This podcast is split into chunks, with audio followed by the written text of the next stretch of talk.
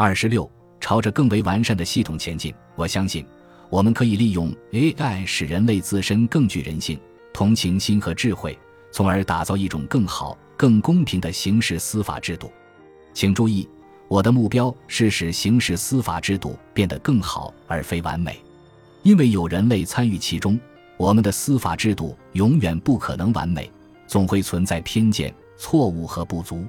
然而，这并不是我们不去努力的理由。我们都应该竭尽全力修复这个充满不公正的制度，让它尽可能接近完美，并且必须以一种符合成本效益的方式来实现。不仅要符合政策目标，而且对社会来说具有可行性。我不希望人们因为无法做到尽善尽美而动摇实现目标的决心。